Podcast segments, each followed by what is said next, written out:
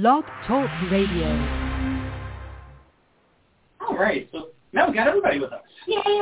Our friends in Facebook land, our friends at the Vibe Radio Network, and we are all ready to go and uh, chat about some uh, spooky Irish stuff tonight. Yeah, it's been almost it's been almost two years since we. Chatted about Ireland. Well, no, we did last year, didn't we? I don't remember. I'm pretty sure we did some Irish stuff last year too. Even though we're calling this part two, our records are kind of somewhat. Well, the first one was just with the Vibe Network, and so we didn't have a computer script. So that's problem number one. I'm pretty sure the first time It was on paper. I read it. I remember. uh, we sat here in front of the fireplace on our phone in the upright position, making a very awkward video. I'm pretty sure we did Irish Spirits that time. Probably. Nah, There's Like- plenty of them Ireland, by the way. yeah, we've come a little ways since then. Yeah, now we uh, now we now we actually got uh, got got a couple tablets to work with, and I think there's going to be a light ring in the a little bit more of a. I dare not say professional. This is not professional. It'll just be better lighting. Yeah, yeah. No, no, nothing, nothing about this is professional in any way, shape, or form.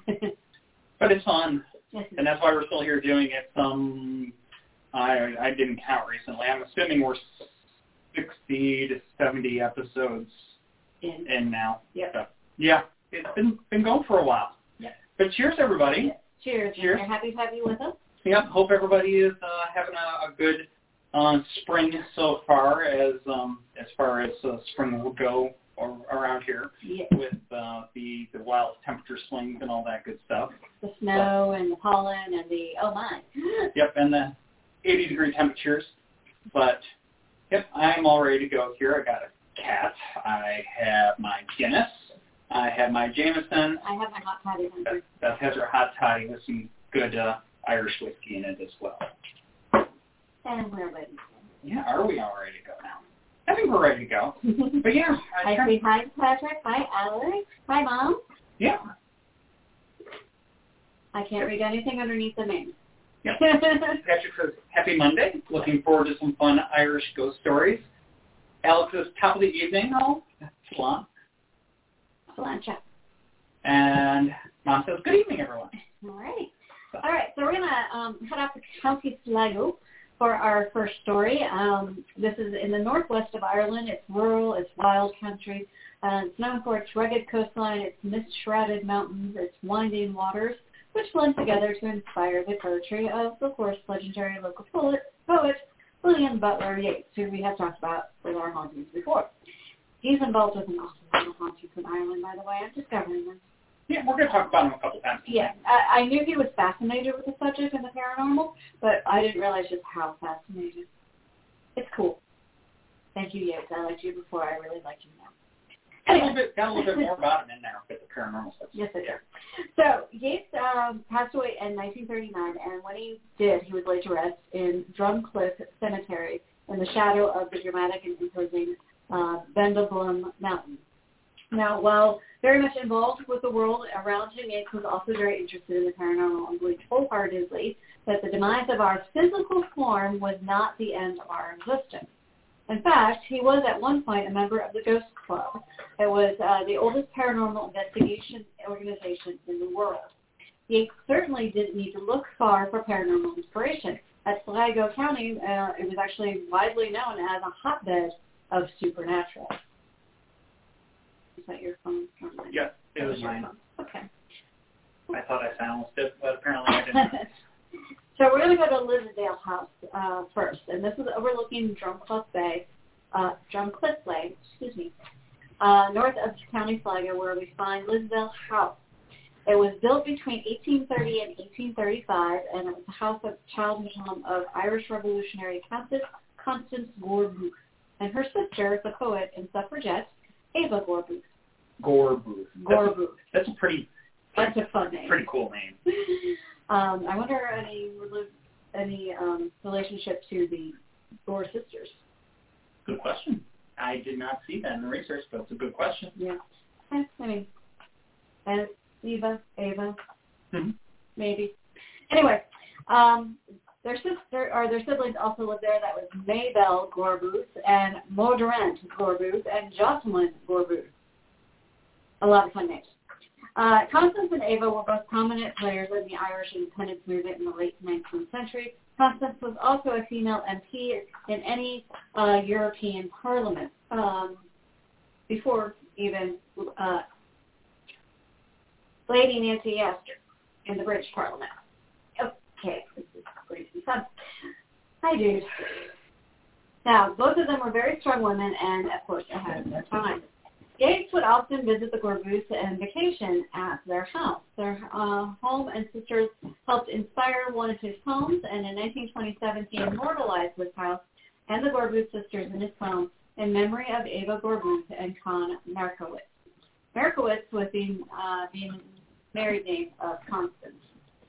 Lissadell House is a Greek revival style mansion with two stories over a basement. It was the last home in this style to be built in Ireland. Thank you, dude. Okay.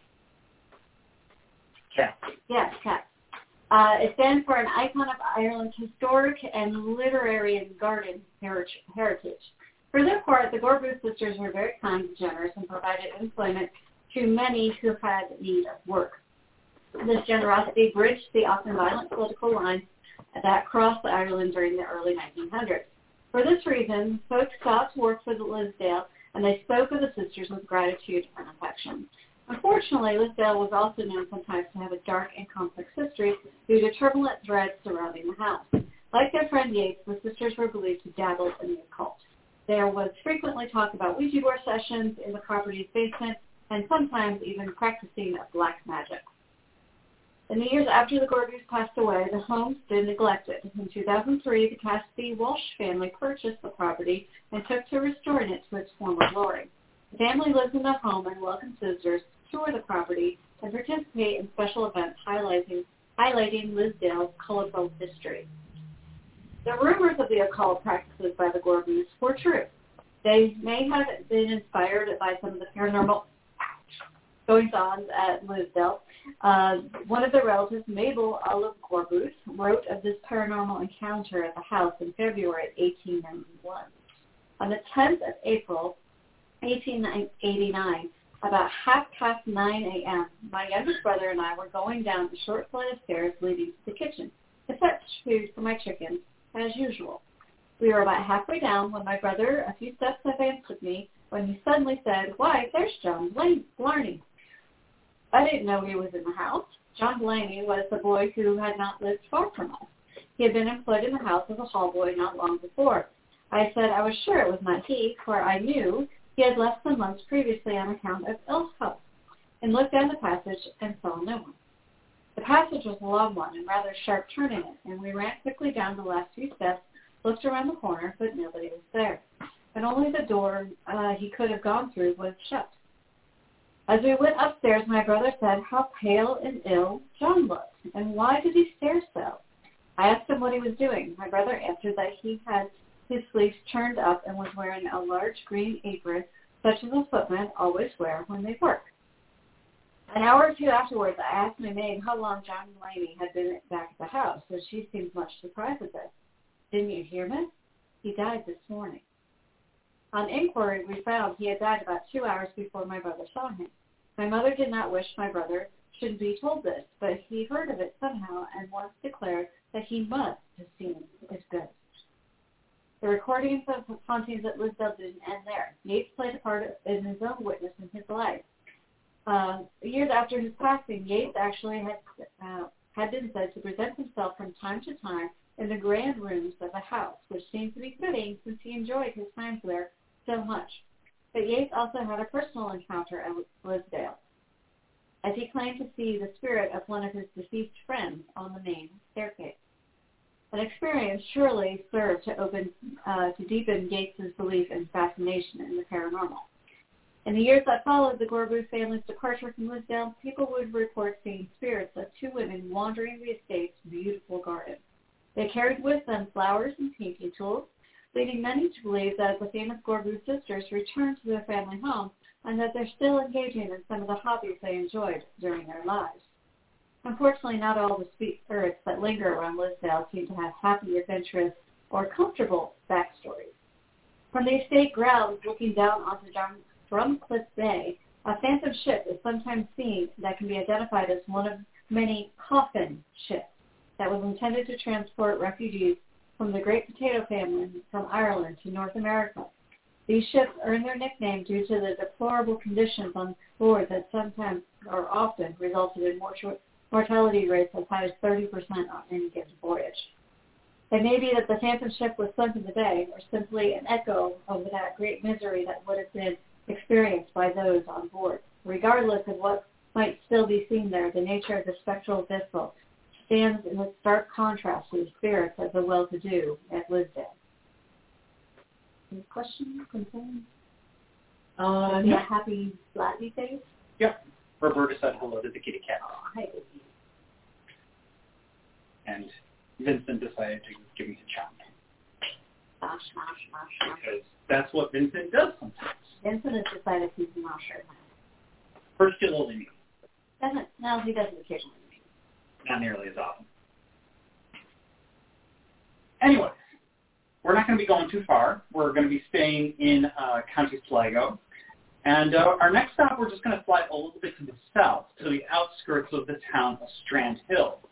Here we can find the ruins of a once grand manor referred to as Lisheen House, overlooking Ballisdare Bay. The land where Lisheen House is located was inherited by a man named William Phibbs in the early 1800s. William had estates totaling a few thousand acres in Coolera and throughout the county, and was a man of considerable wealth.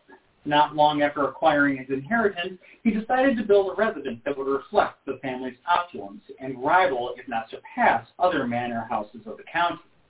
Thus, in 1842, a mansion was built and named Seafield House.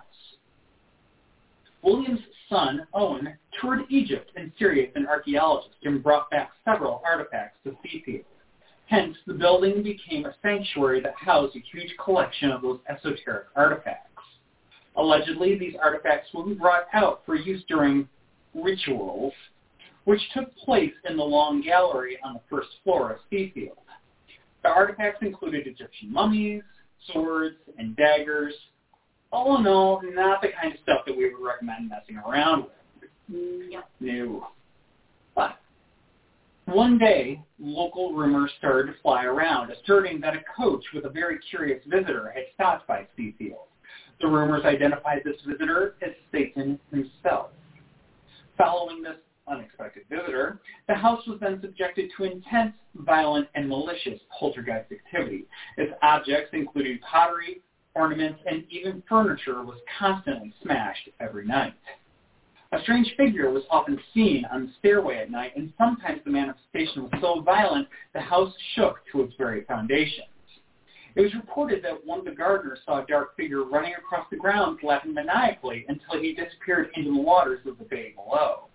The gardener fled, never to return. Can't say I blame the guy. No. It is also said that a coach with four horses was sometimes seen charging full tilt towards the front door near midnight, only to disappear just before reaching it. What is it with coaches and four horses in Ireland? I don't know the local local lore, myths and lores. I mean, the the death coach of them. mm-hmm. Yep. But in the wake of all this paranormal mayhem, the name was changed from the Seafield House to the Lisheen House in 1899. Because the name changes everything, right? Yeah, the leading theory was that this was done to try and confuse and distract the entities that were wreaking havoc on the estate, but unfortunately for the Phibbs family, it did not work. Shocking. The house was vacated in 1938 after all the staff had resigned and the family could find no one to work there due to the supernatural activity taking place. Eventually, the property's contents were removed and surrendered to the entities, uh, and the building surrendered to the entities which still occupy the ruin today. Could the uh, rituals that were rumored to take place at Lisheen have unleashed the unrest? It's a question that draws in paranormal investigators and enthusiasts from around the world. Most notably, in 2007, Lisheen House was featured on the TV series Ghost Hunters. The show told of Owen Phibbs' alleged grave robbing in the Middle East and suggested that they heard unearthly sounds coming from the basement.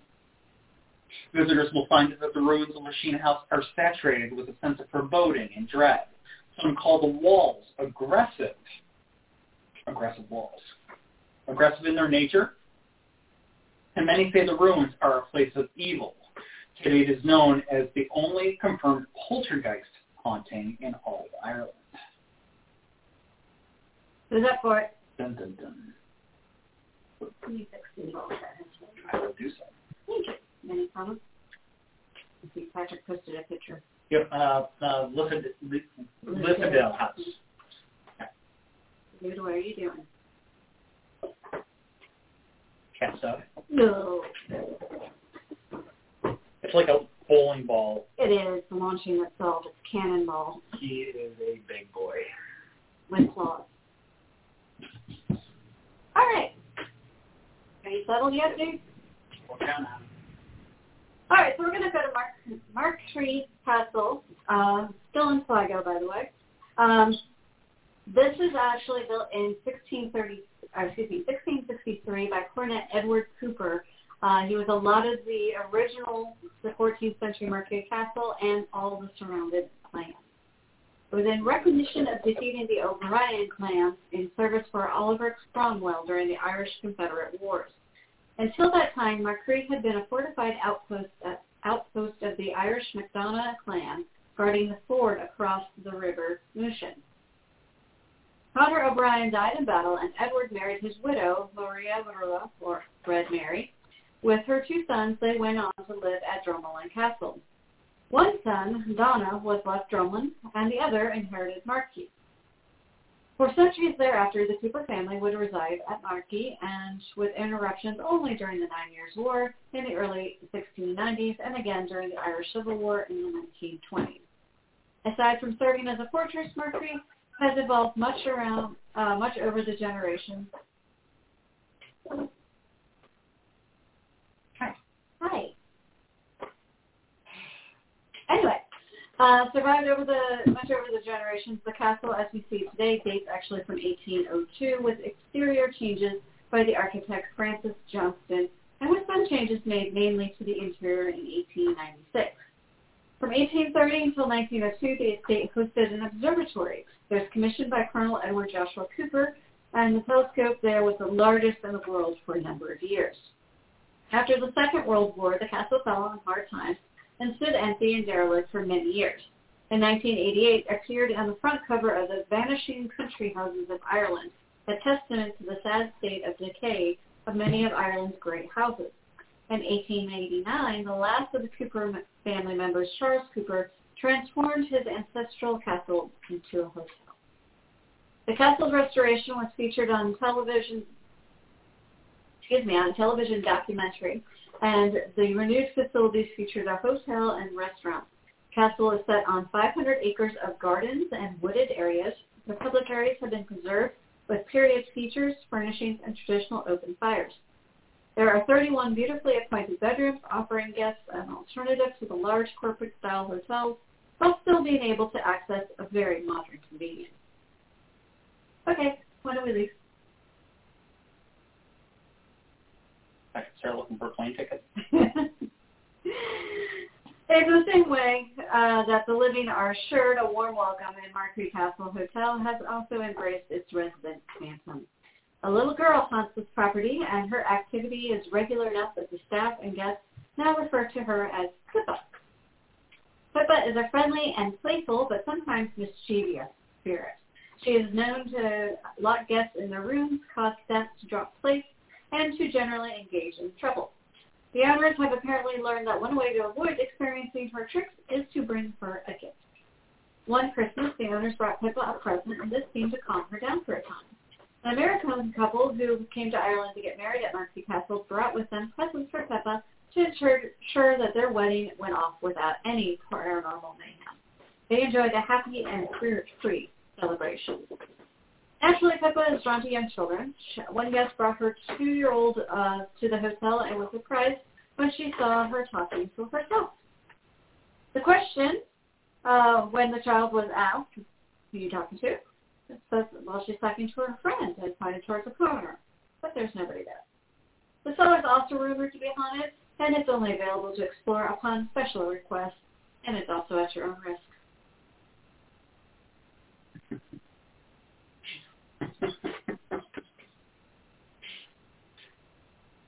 Mom says we don't give in big boys enough attention. I only Clear. spent three hours playing with them today. Clearly, clearly they are starved for attention. They're just waiting for you, Mom. oh yes. Oh yeah. You gonna read? Okay. You can read with me. So, well, we're finally gonna go and leave County Sligo.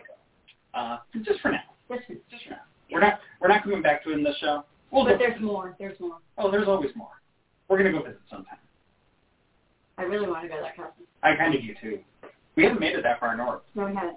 The farthest north we've gone is actually around this next area. We're going to be going down to County Galway. And from once we hit uh, the county line, we're going to turn west until we get all the way to the far west coast to hit Inishbofin Castle. Or eh, Castle. Island. It's an island. Inishbofin Island. And this is about eight miles off the coast of Connemara. Uh, now, I guess for, uh, if you don't know, Connemara is a national park in Ireland. You might have heard of Connemara marble, which is a green marble, absolutely gorgeous. That's where it comes from. Yeah. And uh, beautiful, beautiful area. Now, Inishbofin first saw mention in ancient texts with the arrival of St. Colman in the 7th century. The religious man had been exiled for arguing about the date of Easter. Don't get I- me started. They, I mean, Don't get me started. Talk about the things you get exiled over.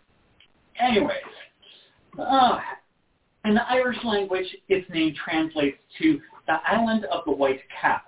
Inishbofin, Island of the White Cow.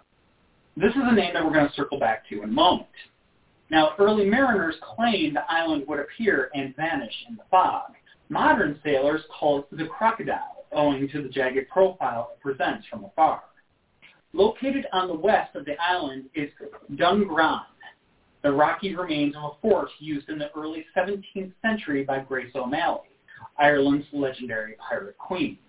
She ruled here long, uh, ru- ruled here along with her Spanish ally Don Bosco, and they were said to have stretched chains across the waters to capture and lead ships. Located at the entrance to Inishbofin's protected mile-long harbor are the imposing ruins of Cromwell's barracks, built in 1652. The barracks have diamond-shaped bastions at each of the four corners and constitute the best-preserved 17th century fortress in the country. The barracks were used to not only house soldiers, but also served as a penal colony for Catholic cur- clergy that were performing masses and duties in direct violation of Cromwell's orders, thus committing high treason. This is also something we're going to circle back to on a later story. So just kind of keep that in mind. We'll bring it up again. No need to memorize things. This is not. There is not going to be a test. I promise. I didn't have time to make one. now, anyways, as you might imagine, treatment there was brutal, including summary executions. One unfortunate bishop was tied at low tide to Bishop's Rock, visible at the mouth of the harbor, where the waters rose and eventually drowned him. Islanders are steadfast in their belief that the ghosts of the priests still prowl the precipice that looms over the little harbor of one of Ireland's most intriguing islands.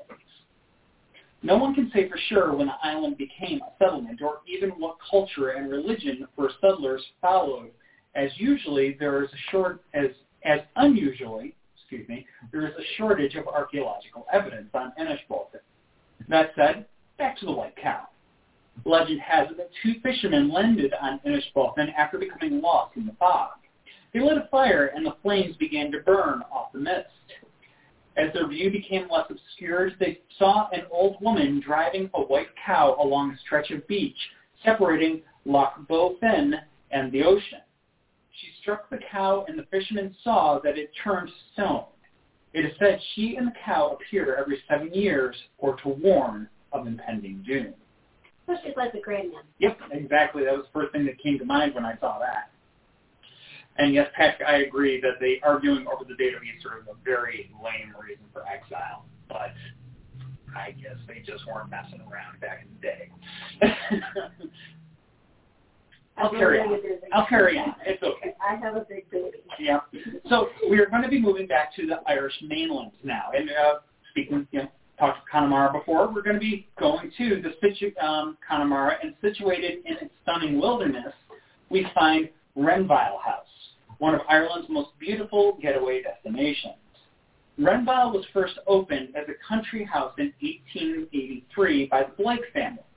Since then, the historic building has played host to many well-known personalities, including Winston Churchill and, again, William Butler Yeats, the latter of whom actually spent his honeymoon there. It became a haven for poets, artisans, and politicians after it was purchased by Oliver St. John Gogarty in 1917, who himself was a well-known poet and surgeon from Dublin. The spirited tales about Renvyle House started at, during Gogarty's time as owner. His servants would refuse to stay in a certain upstairs room. They claimed to feel a dark and disturbing presence there. On one occasion, this strange entity supposedly pushed a large chest in front of the door, preventing access to the room. It was just not it was not just Gogarty's servants who experienced unexplained phenomena in the house. Gogarty himself also claimed to have come up against forces from another world. Late one night, he was awoken by the sound of footsteps coming from the corridor outside his room. He arose from his bed, lighting a candle to guide his way down the dark corridor. All of a sudden, the flame was extinguished and a heavy tiredness fell upon Gogarty, which he could never fully explain. It was during legendary Irish poet W.B. Yeats, or William Butler Yeats, we'll call him W.B. from this point forward. Yeats. Yeats now, during Yeats' stay at Renvyle, the activity reached an all-time high. As noted before, Yeats was deeply immersed in the paranormal, and he held a seance in the house with his wife, the well-known medium Georgie Yeats. During the seance, Georgie used automatic writing to converse with the supposed spirit. This being stated that it was um, this being stated that it was an unhappy with strangers staying in the house, but agreed to reveal its identity to Georgie. The spirit, according to Georgie, revealed itself in the form of a vaporous mist standing beside the fireplace. She described him as a red-haired teenage boy, pale with an anguished expression on his face. Believed to be a member of the Blake family who constructed the grand house, the vision lurched around, wide-eyed, and clutching his hands to his throat. W.B. himself also experienced strange phenomena during his time in Renvyle. He claimed to have witnessed bed sheets being pulled from beds, sometimes with their occupants in tow.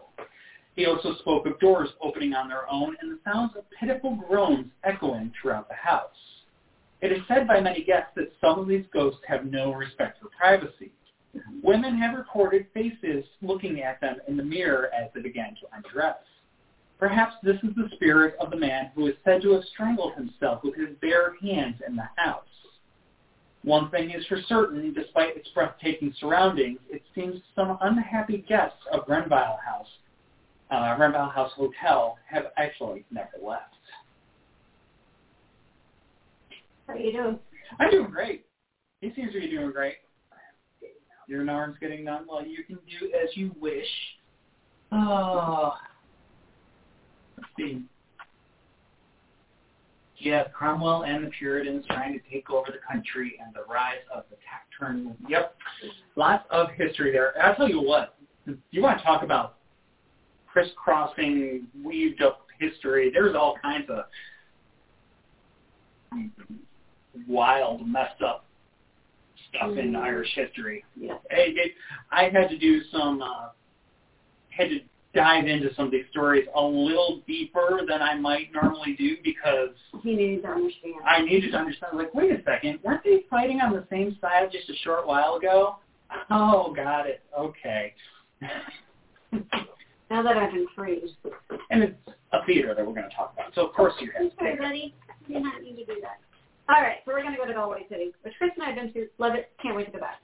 Uh, we did not go to the theater though. No, we did not. They, I don't think they were having any shows when we were there. Uh, but this is Druid Lane Theatre.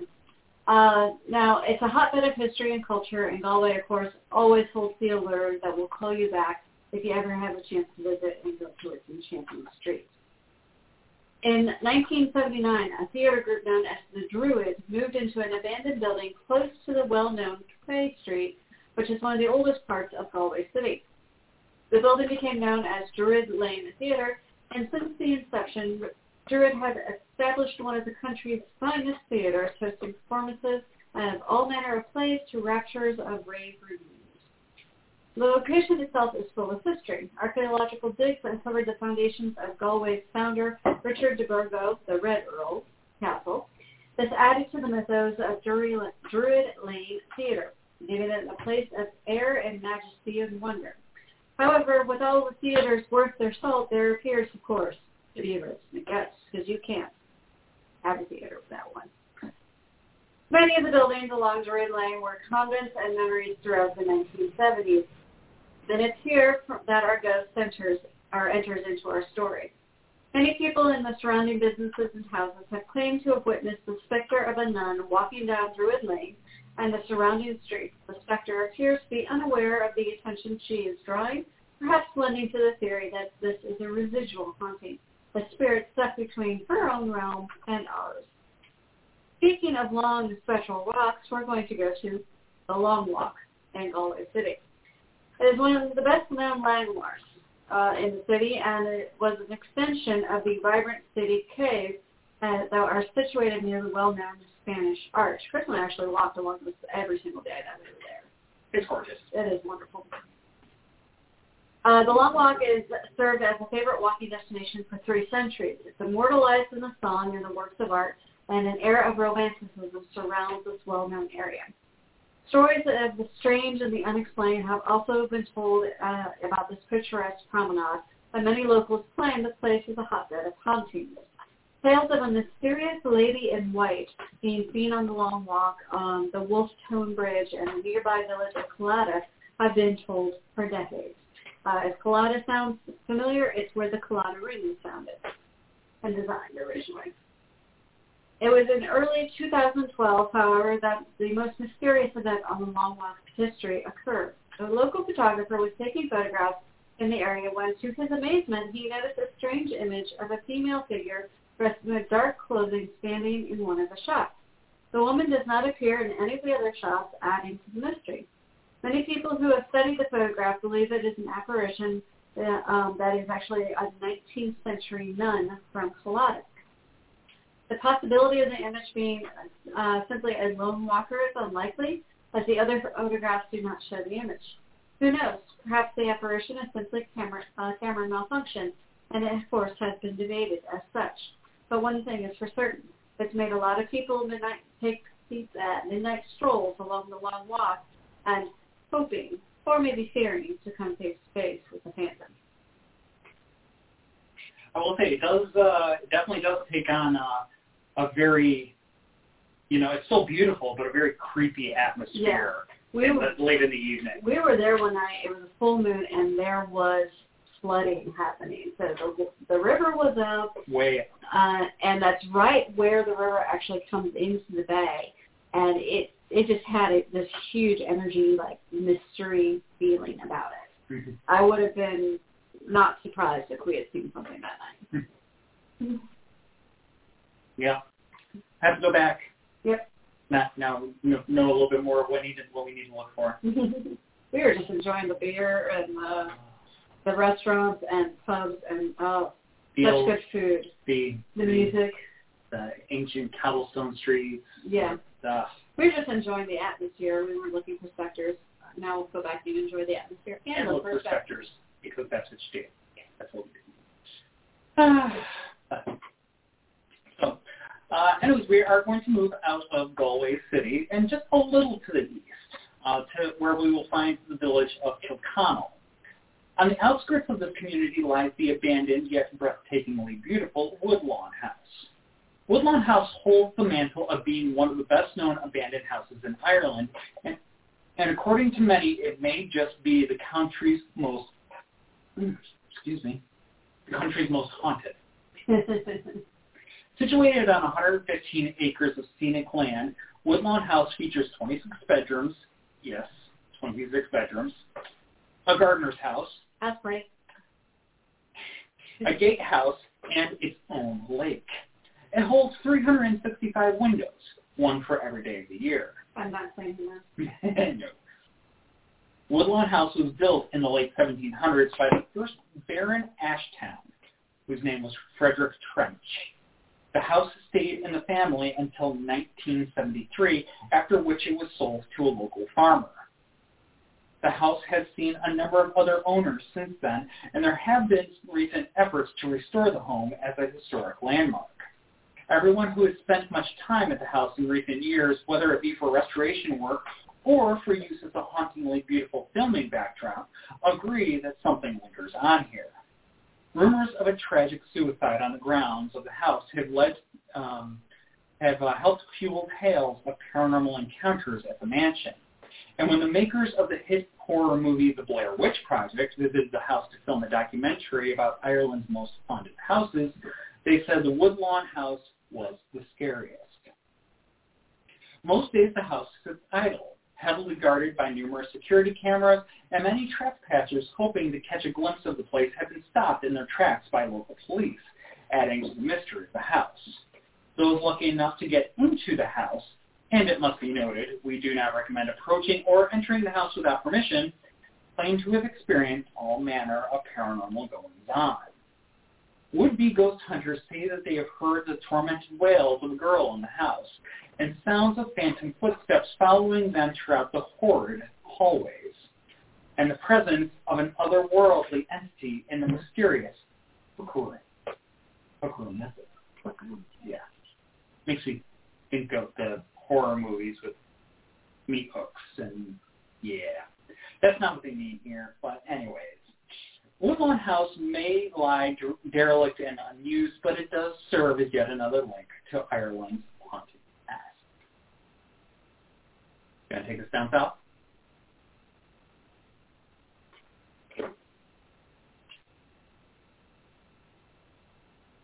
All right, so we're going to go down to County Cork and Priest's Leap in Bantry.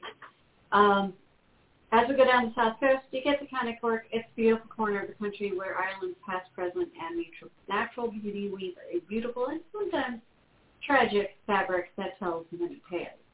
Along the northern border of County Cork, where it meets County Kerry, we find a rugged Shehy Mountains. There are a limited number of drivable passes through this range, and all of those that do exist can provide some white-knuckle driving moments for those who are willing to brave the winding and narrow paths. One of these lanes is known as Priest Leap. It's a steep, single-lane mountain road. It stands about 1,520 feet above sea level. With a name like that, you'd expect that there's a story associated with it. Justifiably so. Unfortunately, Ireland has a long, messy, and often violent history of religious strife. One of the most prominent and long-lasting stretches of religious disenfranchisement was marked by the penal laws which gradually came into effect in the early 1600s and were effectively phased out in 1829. The enforcement of these laws was touch and go during their times on the books, but they were generally intended to encourage Catholics to accept Protestant rule. Encourage, in quotes. Just a touch of sarcasm there encourage. During the period of intense enforcement of the penal laws, Catholics would still try to go about their business, but if they needed to be subtle about it, of course. This business would include Catholic priests tending to those in their congregation. One such priest was going out on a sick call, and knowing that the authorities were observing him, he disguised himself and tried to sneak away. Unfortunately, the disguise did not work, and the soldiers took him took to tracking the priest. Our farmer was learning of the pursuit and sympathetic to the priest's peril, offered up a horse to help the priest escape. At this point, the soldiers in pursuit began in earnest. With soldiers closing in on the priest, he pressed his mount up into the mountains. The priest rode on until he faced a high cliff. It seemed that the soldiers had cornered their prey, but at that moment the horse and rider leapt from the precipice to certain death. At least that's what the soldiers were believed, with good reason. When they reached the edge of the cliff, the soldiers looked below, and expecting to see the priest and his horse dashed on the rocks below, but there was nothing there. One of the men then looked up in awe as he witnessed the horse and rider sailing through the air as if carried by God's hand before vanishing into the distance. Where the priest had faded from the sight of the soldiers, the townspeople in Bantry, about ten miles to the south, watched as someone or something came into their vision from the sky. They thought it was a bird at first, but as it neared them, they were struck with awe. A horse and rider both came down and struck the solid rocks. Despite the, the speed of their inexplicable approach, their landing never made a sound. Both horse and rider were safely intact. It was as if at that moment the solid rock became like clay, softening the landing and leaving the imprint of horseshoes in the rock. The imprint of the priest's hands and knees also can be seen where the presumably shocked and relieved man collapsed to catch his breath. To this day, the stone can be seen on the side of a public road and if you're bra- uh, if you brave the mountain that passes, mountain pass that bears the priest's name, you will find a cross on the top where he and his horse made their fateful flight. So one of those fun legends. Yeah. We must have driven right by there yeah. on our first trip when we were heading from Cork up to Galway that one day. But this is uh, we took the the main route. This yeah. is definitely uh, Priest fleet is very much off the beaten path. There's also being chased by a rainstorm that day. Yes. So I wouldn't be surprised that we didn't notice. Yeah, no. It was a torrential downpour coming well, after us. apparently, Priest Priest Leap is a one-track road. Yeah. So I don't even think it's paved. And so we weren't on it. No, we weren't on it. Actually, if you uh, if you're going up, you need to be fully prepared that if you come nose to nose with another car, somebody may have to back down the road a little ways to uh, let the other one by. To find a, a polar spot. Which isn't all that uncommon in the Irish, Irish backcountry. That's uh, there are a lot of uh, one one lane roads in the Irish backcountry where uh, if you find somebody going the other way, somebody's got to bow out. Somebody's got to bow out. Uh, Patrick says, yeah, there was a stretch there where anyone who uh, professed belief in uh, transubstantiation couldn't hold public office in England, if memory serves. Lots of encouragement. Yes. Um, the, the last of those laws roll off the books, I think it was in the 1830s that we mentioned.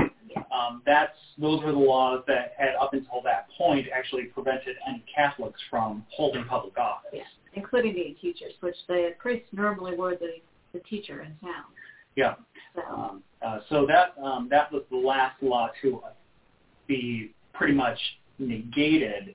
Um, it actually wasn't until 1920, though, um, when uh, um, oh, the troubles happened. No, well, the the Irish, not the Irish Constitution. I, I'm blanking on it, but basically there was a you know a lot of the old laws were finally and completely wiped off the books. Yeah.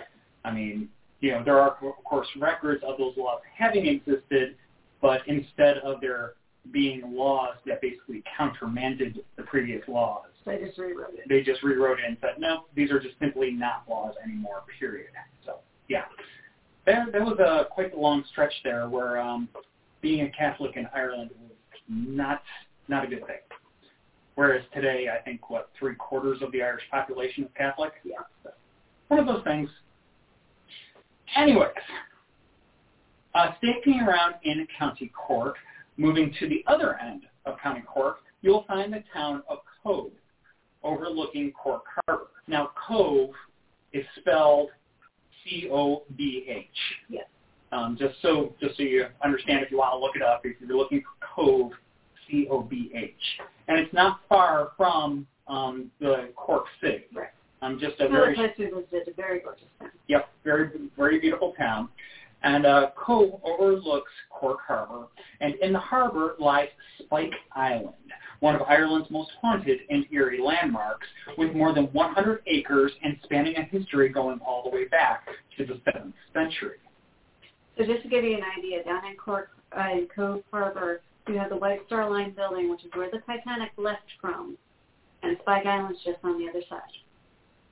So that would have been their final kind of look at the land before they went out to the ocean. Yep. Yep, the Titanic last port of call, and there is a museum there dedicated to the, the Titanic. You got it. Company again. All right. All right. Um, so yes, uh, Spike Island's history again goes back to the 7th century. Um, and its uh, location on the edge of the harbor initially made it just an isolated enough spot to be the perfect place for a mon- monastic settlement back in the 7th century. However, as with nearly every inch of Ireland, the land changed hands many times through the subsequent millennia, before eventually being converted into a military fortification in the late 18th century, which still remains today as a historic landmark. The fortification that dominates the island today is known as Fort Mitchel. In addition to helping secure Cork Harbor from would-be invaders, Fort Mitchel would also serve as a prison starting in 1847, with a capacity of over 2,300 prisoners. It was the largest prison in the world at the time, uh, and there has never been a larger prison in Ireland or Britain before or since. Although some inmates had committed serious and gruesome crimes, most of Spike Island, uh, Spike's inhabitants, um, uh, most of most of Spike's inhabitants were imprisoned for minor crimes like stealing, which was quite common during the Great Famine. For most of these prisoners, it was a temporary stop before they were deported to Australia. It gained a reputation as Ireland's Alcatraz. In years of service, thousands experienced the squalid conditions of the island prison. It's worth noting that in those early years of the prison service, Spike Island also served as the first place in Ireland where Queen Victoria set foot in 1849. For over 70 years, the modern town of Cobh was named Queenstown in her honor.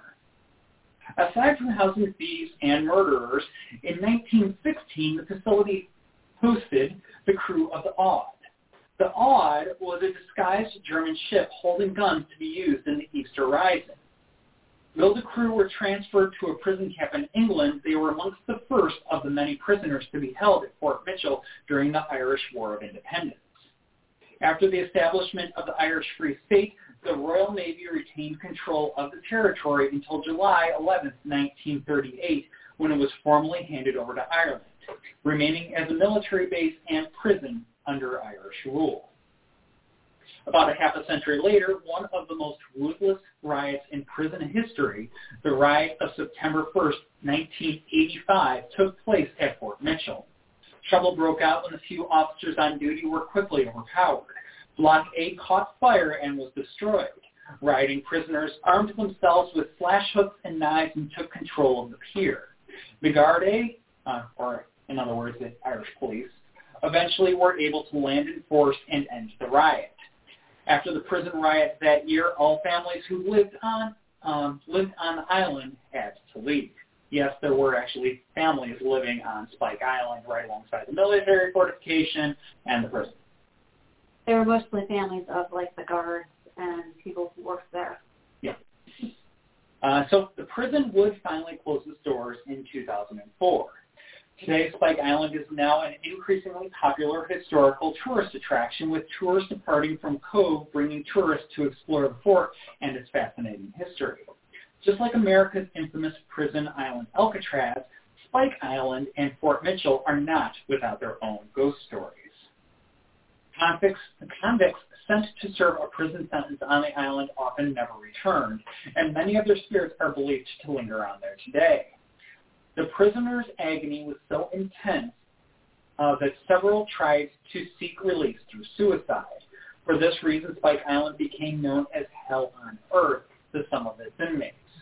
For years, the high death rate was blamed on the famine raging outside, but this was proved to be inaccurate. The discovery of a graveyard, which had been dug deeply, um, dug deeply uh, has unearthed over 1,300 convicts who died on the island between 1847 and 1883. Most succumbed to catastrophic public health conditions due to overcrowding. Others will point to the prison riot to explain the paranormal bedlam that takes place on the island.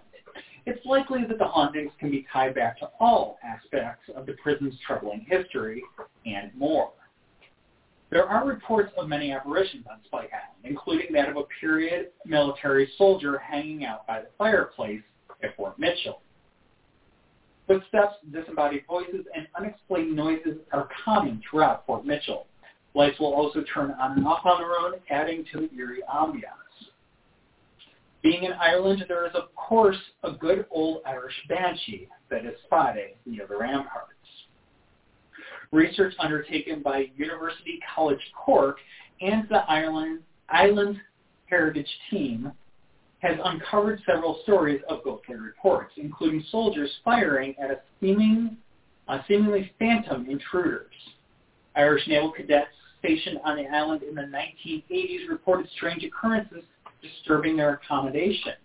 Prison guards from the 1980s reported prisoners uh, complaining of a black entity visiting their cells by night. There was also that spirit, uh, the apparition of a white female that has been reported by many visitors to the island. And then there is the chilling tale from a little girl named Eileen who lived on Spike Island with her family over a century ago when her father was serving in the army there. One day, as she was walking across the island, she saw a troubling sight looking, uh, looking at her over a wall. It appeared to be human and very tall, but it was kind of grisly and slimy, as she described it.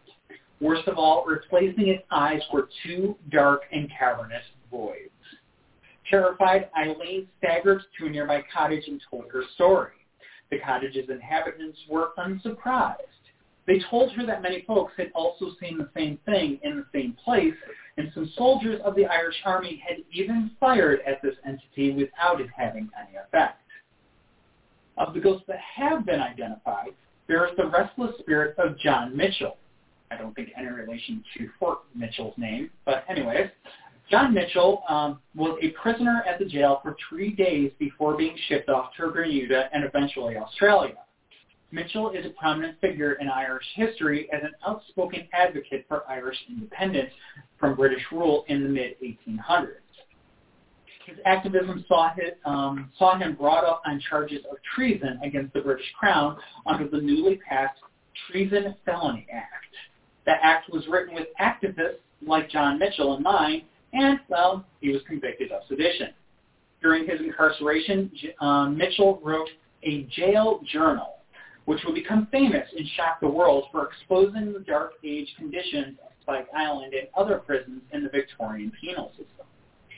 It seems that his short time at Spike Island left a lasting impression as he appears as the white mist in the cell where he was incarcerated for his short stay. And then there is the heart-wrenching story of Nellie Organ, who moved to Spike Island with her family when her father was a soldier stationed there in 1903. She displayed a spiritual awareness as soon as she could speak, constantly displaying her religious knowledge and spiritual passion. She adored the walk along with uh, along Spike Island shoreline to the village church that she often made with her mother. While living on Spike Island, Nellie's mother tragically died of tuberculosis. Unfortunately, Nellie was also not long for the world, as she was diagnosed with Tourette, uh, Torriello-Carey syndrome, which affected her jaw. Despite her severe, uh, the severity of her illness, her religious devotion grew. Uh, Nellie would uh, begin to describe visions and conversations with God and Jesus. She displayed knowledge of the Trinity beyond her years. Incredibly, she could tell without fail whether or not a person had been to Mass and received Holy Communion. In spite of her illness, she was always said to be in good spirits, and her positivity both inspired and upset the sisters that cared for her. At the age of five, she gained special permission to take her first communion shortly before her death. After passing away in 1908, she was buried in her communion dress at St. Joseph's Cemetery in Cork. She was moved to the Good Shepherd's Cemetery, where she spent, uh, where she had spent her last days, per the request of the nuns that cared for her. On exhuming her body one year after her burial, the priest and two men present reported that she was found to be completely intact, unchanged in appearance as if she had been buried the day before. Even her jaw was unscathed. The story of little Nellie is now back before the Council of Rome, who is considering her for sainthood. Over 110 years, uh, excuse me, over 110 years after Pope Pius X asked for um, the sainthood to be considered. In the years since the Pope's initial request, people who have prayed at the grave of Nellie have reported uh, miraculous uh, miraculous events and a tribute to her. wow. You really didn't do that one too well. Apparently, autocorrect really did me wrong here. Uh, yeah, visitors to her grave have reported uh, miraculous events attributed to her um, with some of her and uh, some of her attributes to her life with some of her belongings can be seen at Spike Island today. Oh my God, I really botched that. Sorry, everybody. I hope you all got the gist of that. Anyways, the paranormal activity continues on at Spike Island today, and if you are brave enough to be amongst the thousands of people who travel here every year, you may be fortunate or unlucky enough to have your own brush with this island's spirited past. have a shot. I'm a little tongue-tied. What? Have a shot. You have a shot? No, I'm saying you have. Oh, I have a shot. I need to take a shot. Okay, noted. Listen to that button. I saw Ooh Banshee, but that's about all I saw from hmm. Patrick. Oh. Uh, Patrick asked, what monastic order from the one the seventh century? I do not know. That is an excellent question. I would have to go back and look it up. I just uh, in our research we saw it referred to as a monastic order. Mm-hmm. So I would have to dig that up. All right. So we're going to go to Glendalough Monastery, since we're talking about monastic orders. Uh, this is east in County Wicklow, uh, just south of Dublin. Wicklow is the home of Glendalough Monastic Village site, a place that is known for its haunting as much as its historic heritage. Appropriately named Glendalough, it means Glen of Two Lakes. And there are two lakes here surrounded by monastic ruins that date back as far as the 6th century when the settlement was found by Saint Kevin. Saint Kevin was a descendant of one of the ruling families of Leinster. Leinster excuse me. As a young man, he studied under three holy men and went to live at Glendalough in the hollow of a tree. His religious devotion and somewhat eccentric lifestyle drew a small group of followers to him. They formed the backbone for this settlement. After a life of sleeping on stones, wearing animal skins, barely eating, according to legend, making friends with birds and animals, Kevin died sometime around 618. Despite Kevin's passing, Glendalough flourished for the next 600 years, but not without trials and tragedy. The site was frequently visited by raiders, resulting in the deaths of many old men over the years. And in its days of glory, the settlement included not only churches and monastic cells, but also workshops, greenhouses, and an infirmary, farm buildings, and of course houses for everybody. Most of the buildings that survive today date from the 10th through the 12th centuries, including an old round tower, St. Kevin's Kitchen, a cathedral, and of course a cemetery. Glendalough's rise and fall in the turbulent history have certainly left behind enough fuel for spirited happenings. One of the most common sightings is that of a ghostly hooded black figure, which many suspect is St. Kevin himself. There are many other spirits lingering here as well, including a very old story of a woman in red, thought to be the legendary Kathleen. The story has been told and retold by many, and Kathleen has been immortalized in various poems and songs. There are two versions of Kathleen's story. One version recounts the story of a local girl named Kathleen who fell in love with a young, handsome St. Kevin. Kathleen actually tries to seduce St. Kevin, but he was having none of it. He grabbed handfuls of nettles and stung Kathleen about the face, arms, and feet until she came to her senses. Kathleen's heart was then filled with remorse for her actions. She fell to her knees and begged Kevin for forgiveness.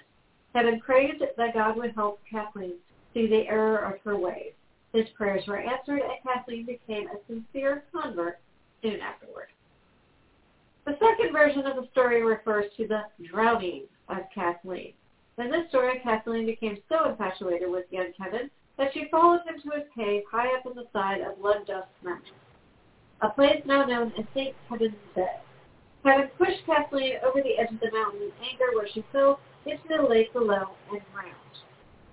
While we kind of prefer the first version of the tale, no matter how Kathleen met her end, her spirit seems to carry on yet another one of Ireland's many ancient and vibrant it? Uh, I was, which surprisingly enough, if we'd actually visited the actual website for Spike Island, it's right, it's right there. But so I will, I will read from this uh, for uh, Spike Island, the island monastery founded in 635. Uh, it was uh, the founder was Saint uh, Mochuda, that's M-O-C-H-U-D-A, who is also known as Saint Carthage. Uh, and he cured the High King of Ireland and was granted land, including in his pick, forevermore, which I'm assuming it was the original name of Spike Island. Yeah. So, yeah. Now, he set up a monastic outpost and spent one year on the island before departing. He left 40 followers behind to carry on his work and founded another famous monastery in Lismore County, Waterford. The disciples left behind on Spike Island carried on in, uh, carried on his work with distinction, with later descriptions stating that island is a most holy place in which an exceedingly devout community constantly dwells. Now, this went on pretty well until about 820 AD when the uh, Vikings came and. Um, you can just imagine what happened there. Uh, with that said, it didn't completely wipe out the settlement. Apparently, uh, there were references to a monastic settlement on and off on Spike Island for the better part of 900 years. So, That was one place we actually said um, when we went to the museum that's right across from Spike Island. They're like, hey, we want to go over there, but they haven't set up the tours yet. So yeah, we'll have to go another yeah, good gosh, and um, go not in the winter. yeah. What if it prison closed in 2004? Yeah. So And we, we were there in, was it 09, 09, Yeah. or 0- 010? I think it was 09. Yeah, so So it wasn't long after that. just a few short years after the prison closed. So, yeah, I, hmm. so much to go back and visit. Yep. I'm on Parabolic Clinton. But with that, ladies and gentlemen, that was our last story for It evening. is, and I have Tucker and Alvin Vincent right here. Yes, the, uh, the boys are sleepy. We have read them their bedtime stories. Yeah. but thank you all so much for watching tonight. We hope you enjoyed the stories. Uh, going on, uh, going on our, our you know, like nearly two year anniversary of doing these Facebook live shows. Yep. And next uh, show will be Haunted Wales. We actually haven't really talked that much about Welsh uh, ghost stories, so forgive the pronunciations now. Uh, yeah, that's going to be brutal. gonna say. Yeah, so Wales, that that that They're fun stories. Forgive the yes, pronunciation. it's that uh, that fourth that fourth country that makes up the UK. Uh, Yeah. the, the one that people like England, Scotland, Northern Ireland. I know there was one more. Wales tended to kind of fly below the radar a little bit. But with that said, they do have some pretty amazing history. Yeah. And pretty amazing ghost stories as well. So we are going to go ahead and uh, bring them forward and share some of those with you in just a couple of weeks. And with that, before um, that, if you want to, you know, chat with us, send us ideas for future stories, please do so. Or also be at the Irish Hill um, Churchill Irish Church, Festival. yeah, Churchill Irish Festival at the end of the month. We'll have a table there, so you can definitely come chat with us then if you're in town for that. Yep. So that's not not this coming weekend. It'll be the weekend after. Yes. So and it'll be on um, Saturday and Sunday. Yes. But we will uh, we will have representation out there uh, all weekend during the festival. Uh, we will be on 25th Street, south of Broad.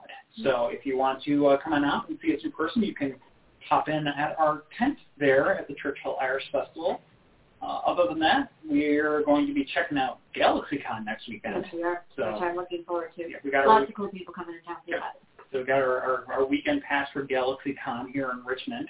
Um, if you're not familiar with GalaxyCon, it's a little bit of everything. Yeah, It's pretty cool. It's comic book, it's um, cosplay, it's um, voice actors for anime, it's the big league actors as well. Um, so yeah, they're William Shatner's always here for it, just to give you an idea. Yep. So. yep. But we're going to meet Brent, uh, Brent Spiner. Yes. Data. Data's going to be there. Um, the Wasp is going to be there. Evangeline. Um, Uh, Lilly. yes. Evangeline Lilly. Yep. Um, and quite a few other people. So yeah, we are definitely looking forward to this.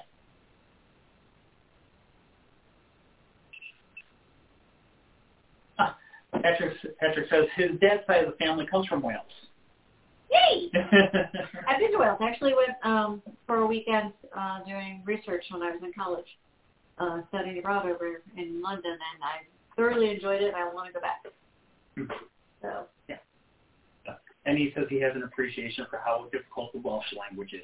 yes, I, I We've had some tongue twisters over the last couple of years. I have a bad feeling about this. So yeah, forgive I winced when I did the research just because I knew I was going to butcher it. forgive us in advance. And uh, Alex, thank you for watching again. Yeah. Uh, top, and, on top of the spooks, thanks again from Lily Brune. Thank you again for watching, and thanks again uh, everybody else who's still here with us this evening. Uh, again, this was we love talking up our the, Irish Irish spooky stuff. So uh, with uh, with any luck, we'll be back here again in one. Uh, well, I mean, we'll be back with a lot of shows between now and then. But one year from now, we will come back with uh, Irish Spirits Part Three. But in the meantime, we got a lot of a lot of other things in the works. So uh, we'll look forward to seeing y'all in a couple weeks. Yep. Hope you all have a good night. So, all right. Good night, everybody. Bye, y'all.